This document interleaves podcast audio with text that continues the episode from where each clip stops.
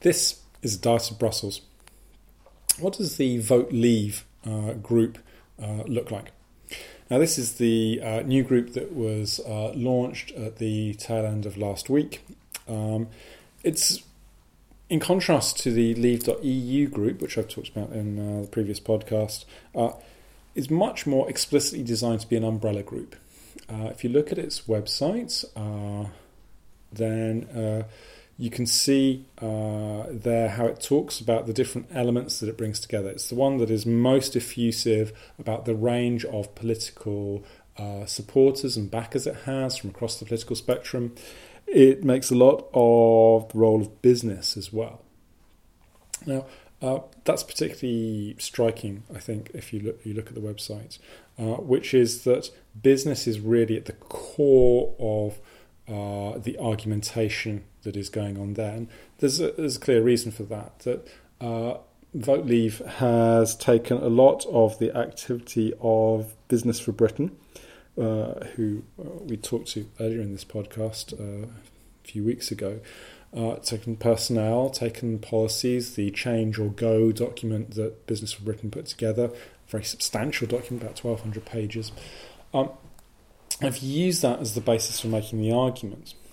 Now, uh, whereas Leave.eu is unambiguously saying the EU is not the right thing for the UK, and there's no way that we can improve that. Vote Leave, uh, if you like, takes uh, uh a more um, pragmatic, or so it's, it's, almost in sorrow that it says we, we should leave.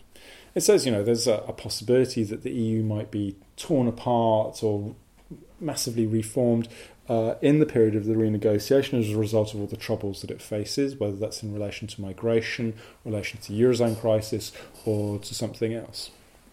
But they say, you know, this is unlikely. Now, you know, they say it's conceivable that uh, that change is possible uh, to produce a system that is more suitable to British interests. But given that uh, it's unlikely, not least because the government hasn't asked for those kind of things, they say the best thing, the safest option, is to vote to leave um, and to then engage in a process of renegotiation or negotiation with European partners to find a system that does work for British interests.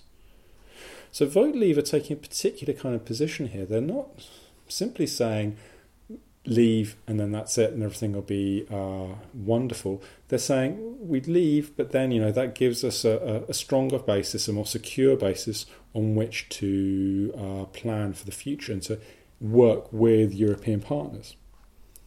Uh, you know, for them, it's clear that they talk about uh, they have uh, a, a, critique of the EU, which looks like. Um, the vote, uh, the Leave.eu critique.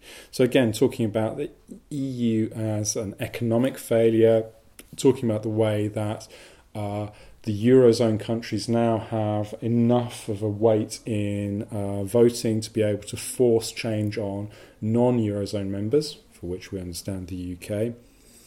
They talk about uh, how the UK is ill served by the supremacy of EU law, the way in which uh, British courts have to accept uh, the uh, findings or the rulings of the European Court of Justice. And again, for them, uh, cost is a big issue, just as it was for Leave.eu. And here we're talking uh, in amounts per day, 30 billion, 30 million pounds a day is uh, is what they talk about.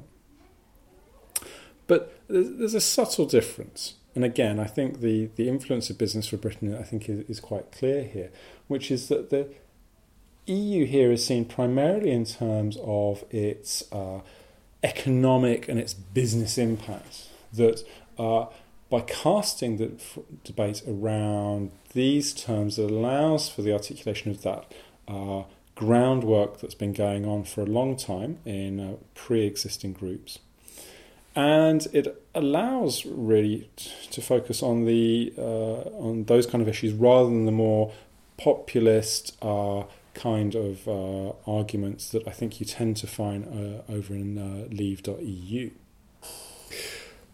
Again, uh, even if this group does become the official group in the referendum, which I think is where most people see it going, is going to have to think about how it works with Leave.eu uh, in the coming months and years uh, as it uh, pursues its agenda.